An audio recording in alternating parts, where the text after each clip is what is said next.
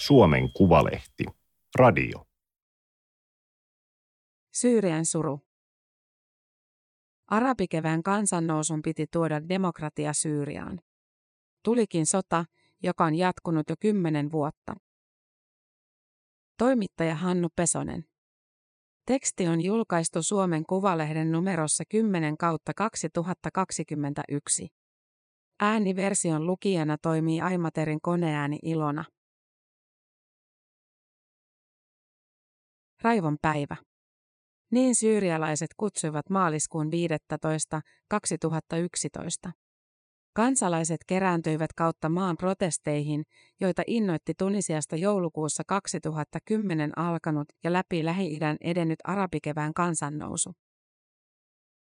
Syyrialaiset vaativat presidentti Bashar al-Assadin yksinvaltaiselta hallinnolta lisää kansalaisoikeuksia, vapaita vaaleja, poliittisten vankien vapauttamista ja melkein puoli vuosisataa jatkuneen poikkeustilan lopettamista.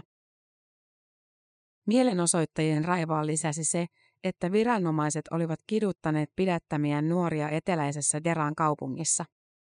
Nämä olivat töhrineet seinille arabikevään iskulausetta, kansa haluaa kaataa hallituksen. 13-vuotias Hamza al-Khatib kuoli kidutukseen. Hän oli Syyrian sisällissodan ensimmäinen uhri. Sen jälkeen uhreja on kertynyt lähes 600 000. Yli puolet 21 miljoonasta syyrialaisesta on painut kotoaan väkivaltaisuuksien takia, heistä yli 5 miljoonaa ulkomaille. Nyt kymmenen vuotta myöhemmin sotaan on sotkeutunut noin tusina päätekijää ja satakunta omia paikallisia läänityksiään vahtivaa pienempää aseryhmää. Syyrian hallituksen päätukijoita ovat Venäjä, Iran ja sen varustamat paikalliset joukot sekä Libanonin islamistinen Hisbollah-asejärjestö. Niillä kaikilla on sotilaita ja tukikohtia Syyriassa. Hallitusta vastustavien kapinallisten päätukija taas on Turkki, jonka presidentti Recep Tayyip Erdogan on alusta asti pyrkinyt kaatamaan al-Assadin. Turkki on miehittänyt alueita Syyrian pohjoisosista ja aseistaa useita kapinallisjärjestöjä. Turkin työrukkasista tärkein on FSA, eli Vapaan Syyrian armeija, toiselta nimeltään Syyrian kansallisarmeija, SNA. Turkki tukee Syyriassa myös ääri-islamilaisia järjestöjä, kuten Al-Qaidan liittolaista Tahrir al-Shamia. Syyrian kurdien itsehallintoaluetta rojavaa maan pohjoisosissa puolustaa SDF-asejärjestö, jonka rungon muodostavat kurdien itsepuolustusjoukot, YPG. Kurdien itsehallinnon romuttaminen on Turkin toinen päätavoite. Ristiriitaisista tavoitteistaan huolimatta Venäjä, Iran ja Turkki ylläpitävät kolmiliittoa, joka valvoo aselepoa taistelualueella ja yrittää edistää rauhanneuvotteluja. Yhdysvallat tuki kurreja terroristijärjestö ISISin vastaisessa taistelussa, mutta hylkäsi heidät ISISin kalifaatin kukistuttua keväällä 2019. Kurdit ovat joutuneet hakemaan tukea Turkin hyökkäyksiltä al-Assadin hallinnolta, jolta he sisällissodan alkuvuosina valtasivat alueensa. Myös Irak osallistui ISISin nujertamiseen al-Assadin tukena, mutta veti sen jälkeen joukkonsa Syyriasta. ISIS ei ole hävinnyt minnekään, vaan käy omaa sissisotansa kaikkia vastaan. Lisäksi Turkin tukemien kapinallisten riveissä sotii entisiä isistaistelijoita, jotka vaihtoivat isäntää kalifaatin sortuessa. Israel tekee tavan takaa Syyriaan ilmaiskuja, joiden pääkohteena ovat iranilaisjoukot ja niiden asekalusta. Useat Arabian niemimaan öljyvaltiot rahoittavat al-Assadin hallintoa vastaan sotivia kapinallisia. Syyrian sisällissota olisi voitu välttää kokonaan tai ainakin pysäyttää alkuunsa. Tapansa mukaan al-Assadin hallitus valitsi aluksi rautanyrkin. Protestoijia hakattiin, ammuttiin ja pidätettiin. Mutta kun kansannousu ei hallituksen yllätykseksi laantunut, vaan yhä suuremmat mielenosoittajajoukot valtasivat hallintorakennuksia, presidentti al-Assad alkoi taipua myönnytyksiin. Hallitus kumosi poikkeustilan, tarjosi poliittisia uudistuksia, lupasi vapauttaa poliittisia vankeja, leikata veroja ja lisätä sananvapautta. Heinäkuussa 2011 se kutsui opposition neuvotteluihin uudistuksista. Syyria olisi tuolloin ehkä voinut edetä samaan suuntaan kuin arabikevään alkupiste Tunisia. Jyrkästä yksinvallasta hauraaseen, epätäydelliseen mutta silti jonkin verran aiempaa kansanvaltaisempaan yhteiskuntaan. Monien asiantuntijoiden mielestä Syyrian ajautumista sotaan edisti oleellisesti länsimaiden tuhoisa virhearvio. Presidentti Barack Obaman johtama Yhdysvallat ja sen vanavedessä muut länsimaat uskoivat, että al-Assad kaatuisi pian, niin kuin monet arabikevään ahtaalle ajamat itsevaltiaat. Länsimaiden jyrkkä kanta oli, ettei mitään neuvotteluja käydä ennen al-Assadin vallasta luopumista. Se kannusti kansannousun johtajia ja oppositiopoliitikkoja hylkäämään hallituksen neuvottelukutsun. 11 vuotta Syyriaa johtaneen al-Assadin asema oli kuitenkin vuonna 2011 luja. Hänen käytössään oli tehokas ja häikäilemätön väkivaltakoneisto, jonka oli luonut hänen isänsä, 30 vuotta Syyriaa yksinvaltiana hallinnut Hafez al-Assad. Al-Assadilla oli myös paljon aitoa kannatusta. Kapinallisilla sen sijaan ei kymmenen vuotta sitten ollut yhtenäistä johtoa tai tavoitetta, niin kuin ei ole vieläkään. Neuvottelujen torjuminen antoi al-Assadille tekosyyn koventaa linjaansa. Panssarivaunut ja sotilaat piirittivät mieltään osoittavat kaupungit. Mielenosoittajista tuli kapinallisia, kun he perustivat asejärjestöjä ajamaan asiaansa. Viimeinen mahdollisuus hukattiin keväällä 2012, jolloin YK entinen pääsihteeri Kofi Annan esitti rauhansuunnitelman Syyriaan. Voimansa tunnossa olleita kapinallisia se ei kiinnostanut, sillä al-Assad oli ajautunut ahtaalle. Useat kapinallisryhmät häätivät huonosti motivoituneita syyrialaisjoukkoja asemistaan eri puolilla maata. Heinäkuussa 2012 kapinalliset olivat jo lähellä vallata pääkaupunki Damaskoksen ja pommittivat sen keskustaa. Myös ISIS iski yhä kiivaammin ja sai tukea Turkilta, joka käytti sitä työkalunaan sekä kurdeja että al-Assadia vastaan.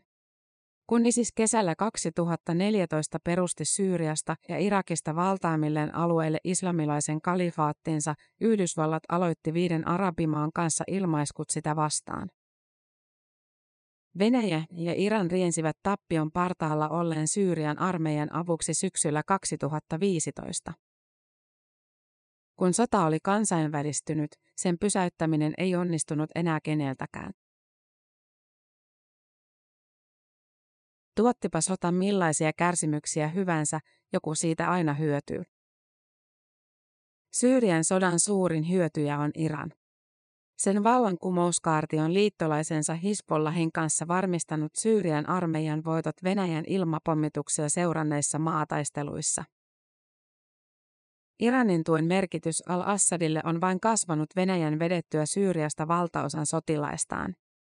Asemaansa hyväksi käyttäen Iran on rakentanut eri puolille Syyriaa tukikohtia, joihin se on sijoittanut uudenaikaista asekalustoa.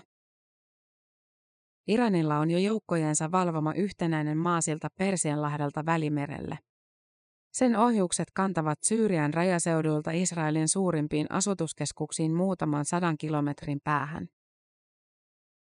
Yhdysvaltain asema-alueella romahti entisen presidentin Donald Trumpin yllätyspäätökseen vetää kurdeja tukeneet amerikkalaisjoukot pois Syyrian pohjoisosista syksyllä 2019. Selvitäkseen päätöstä seuranneista Turkin hyökkäyksistä kurdien oli pakko pyytää apua Syyrian hallitukselta, jonka mukana myös muut Washingtonin vastustajat Venäjä ja Iran saivat vapaan pääsyn Pohjois-Syyriaan. Epäsuoriin mutta suuriin Syyrian sisällissodan häviäjiin kuuluu myös palestiinalaishallinto. Iranin joukkojen työntyminen Israelin rajoille sekä niiden kasvanut uhka Arabian niemimaan öljyvaltioille käytännössä mahdollisti Israelin ja Arabiemiraattien strategisen liiton syksyllä 2020. Sen seurauksena myös Saudi-Arabian on pakko lisätä yhteistyötään Israelin kanssa, jottei se menettäisi Arabiemiraateille asemaansa Arabian niemimaan voimatekijänä. Yhteistyön hinta on, että tavoite itsenäisestä Palestiinasta karkaa yhä kauemmaksi. Aiemmin palestiinalaisia tukeneet Saudit ja emiraatit joutuvat ummistamaan silmänsä Israelin lisärakentamiselta ja maanvaltauksilta miehitetyllä länsirannalla. Syyrialaisten kokemien raakuuksien pitkällä listalla ISISin kalifaatin sadistiset teloitukset, joukkomurhat, seksiorien otto sekä islamilaisen oikeuden veriset tuomiot ovat omaa luokkaansa. Mutta siviileihin kohdistuvien julmuuksien vertauskuvia ovat myös Syyrian hallituksen myrkkykaasuiskut ja tuhoisat pommitukset kapinallisten valvomilla tiheästi asutuilla kaupunkialueilla. Al-Assadin hallitus on osoittanut, ettei se uhraa ajatustakaan kansalaistensa kärsimyksille taistellessaan olemassaolostaan tai voitosta. Iskuissa kapinallisalueelle Syyrian armeija hyökkää armotta siviilikohteisiin, kuten kouluihin ja sairaaloihin, ihmisoikeusjärjestö Amnesty totesi raportissaan toukokuussa 2020. Kapinalliset eivät ole olleet sen parempia. Lähinnä vain kurdihallinto on yrittänyt pitää kiinni kansainvälisten sotalakien säädöksistä siviilien kohtelusta.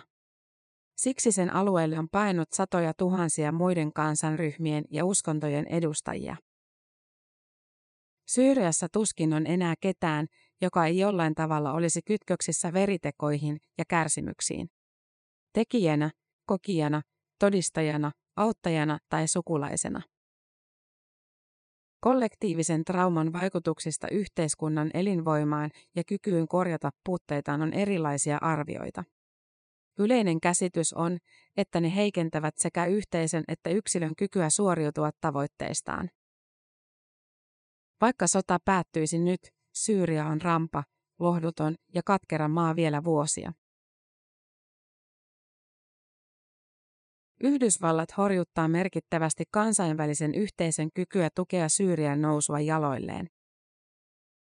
Trumpin hallinnon poukkoilevan Syyria-strategian viimeisiä isoja päätöksiä oli ryhtyä kaikin voimin estämään Syyrian jälleenrakennusta. Washingtonin pakotearkkitehtien räätälöimien, Keessarlaiksi kutsuttujen pakotteiden on määrä tukahduttaa Syyrian elvytys alkuunsa ja näännyttää al-Assadin hallinto hengiltä. Kesäkuussa 2020 voimaan astuneet pakotteet rankaisevat valtioita, liikeyrityksiä ja avustusjärjestöjä, jotka tukevat Syyrian jälleenrakennusta, esimerkiksi julkisten rakennusten, energiaverkkojen ja teiden korjausta. Kolmasosa Syyrian koko rakennuskannasta ja puolet kaikista kouluista ja sairaaloista on tuhoutunut sodan aikana, Maailmanpankki arvioi jo vuonna 2017. Al-Assadin hallinto laskee, että sen valvomien alueiden asukkaat saavat sähköä vain kolmasosan tarpeestaan. Syyriä pakotteilla saattaa olla täysin ajotun vastainen vaikutus. Ne ruokkivat pikemminkin konfliktin laajenemista ja ajavat Syyrian hallitusta vastaamaan pahimmalla mahdollisella tavalla. Se tietää kyllä, kuinka käyttää raakaa voimaa pysyäkseen vallassa, eivätkä sen tukijat luovuta, tiivisti European Council on Foreign Relations ajatushautomon Lähi-idän ohjelmajohtaja Julian Paars Daisy The Guardian-lehdelle. Venäjä ja Iran ovat ilmoittaneet auttavansa Syyriaa selviytymään pakotteiden rasitteesta. Näyttää siltä, että presidentti al-Assad pysyy vallassa, mutta ei pysty voittamaan sotaa. Se jatkuu säästöliekillä niin kuin se on jo noin vuoden ajan tehnyt. Al-Assadin hallinnolla on hallussaan noin kaksi kolmasosaa Syyriasta, sen kannalta neutraaleilla kurdeilla neljäsosa. Eri kapinallisryhmien ja Turkin valvomat alueet kattavat enää kymmenesosan Syyriasta. Syyrian armeija valtaa alueita takaisin pala palalta Venäjän ilmapommitusten ja Iranin maajoukkojen avulla. Turkki yrittää estää sitä etenemästä ja kärkkyy tilaisuuksia horjuttaa kurdeja. Nämä taas hyökkäilevät Turkin tukemia kapinallisia vastaan. Israel iskee yhä ilmasta iranilaisjoukkojen tukikohtiin sekä asevarastoihin ja kuljetuksiin, joiden se epäilee tuovan lisää iranilaisohjuksia rajoilleen. Jo kertaalleen lyöty ISIS on voimistumassa uudelleen. Sen jälkeen kun kalifaatin viimeinen maapala Syyriassa vallattiin maaliskuussa 2019, ISIS on surmannut ainakin 1200 Syyrian armeijan ja sen liittolaisjoukkojen sotilasta, laskee sodan alusta asti uhrien määrää kirjannut kansalaisjärjestö Syrian Observatory for Human Rights. Kurdien voimavarat pitää yllä ISIS-taistelijoiden ja heidän omaistensa vankileirejä hupenevat. Syyrian sisällissodan ratkaisutaistelujen todennäköinen näyttämö tiedetään jo nyt. Ajankohta on kuitenkin arvoitus. Viimeinen merkittävä kapinallisalue sijaitsee Idlibin maakunnassa Syyrian luoteisosissa. Syyrian armeijaa ja kapinallisia erottaa siellä Turkin ja Venäjän valvoma aselepovyöhyke. Enää se on jäljellä useista aselepoalueista, joita Venäjä ja Turkki syksyllä 2018 pystyttivät eri puolille Syyriaa. Muilla ei ole enää käyttöä, koska Syyrian armeija on vallannut kapinallisalueet niiden takaa. Al-Assadin hallinto nopeutti näiden alueiden valtausta tarjoamalla kapinallisille mahdollisuuden siirtyä Idlibiin aseinen kaikkineen. Idlibiin onkin kasvanut suuri kapinallismotti, joka on nyt täynnä alueen omien asejoukkojen lisäksi etelän Derasta, maan keskiosista Homsista sekä Damaskoksen liepeiltä Itäghoutasta saapuneita sotureita. Tulokkaiden kirjava joukko luo täyteen ahdetulle alueelle jännitteitä ja keskinäisiä kahakoita. Se heikentää ja hajauttaa kapinallisten vastarintaa, mikä on ollut al-Assadin hallinnon tarkoituskin. Jos taistelut alkavat, niistä tulee katkeria. Kapinalliset ovat Idlibissä selkäseinää vasten, takana on vain Turkin miehitysalue. Syyrian hallitus haluaisi jo käynnistää suurhyökkäyksen Idlibiin ja ryhtyä sen jälkeen häätämään Turkkia, mutta Venäjä vastustaa. Idlibin taistelut voidaan toki välttää, jos osapuolet saadaan lopultakin neuvottelemaan tosissaan rauhasta. Merkkejä yhteisymmärryksen kasvusta ei näkynyt, kun Syyrian hallituksen, tärkeimpien kapinallisryhmien ja kansalaisjärjestöjen edustajat kokoontuivat tammikuun lopulla Geneveen YK Syyria erityisedustajan Geir Pedersenin kutsusta. Viisipäiväisten neuvottelujen tarkoituksena oli hahmotella Syyrialle uutta perustuslakia, joka mahdollistaisi YK valvomat vapaat vaalit ensi keväänä. Valtava pettymys, Pedersen tiivisti neuvottelujen kulun. Tämä oli Suomen Kuvalehden juttu Syyrian suru. Ääniversion lukijana toimii Aimaterin koneääni Ilona.